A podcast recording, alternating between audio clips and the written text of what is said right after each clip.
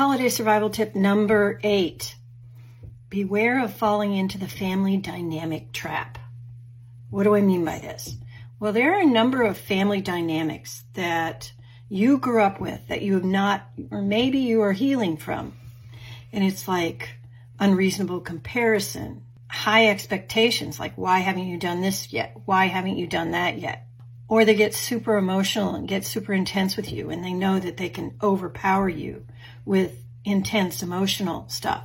That's where your boundaries are going to come in. Like, I don't respond to that kind of bullying anymore. You also want to be really clear about financial pressures because that can bring a lot of animosity, jealousy, anger.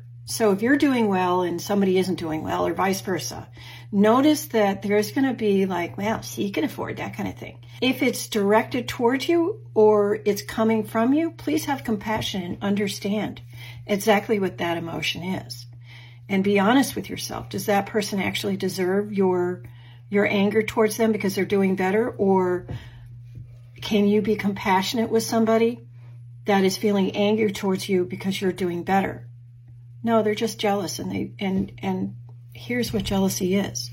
Jealousy is somebody saying that I want that desperately, but I don't believe that I can do that. And finally, you want to remember that you have a lot of social expectations that you may or may not be required to do. Just because it's the done thing doesn't mean that you can just back it up. Why not? You're a grown adult. You can say no. What's the worst that could happen? Try these things. I think you'll feel better.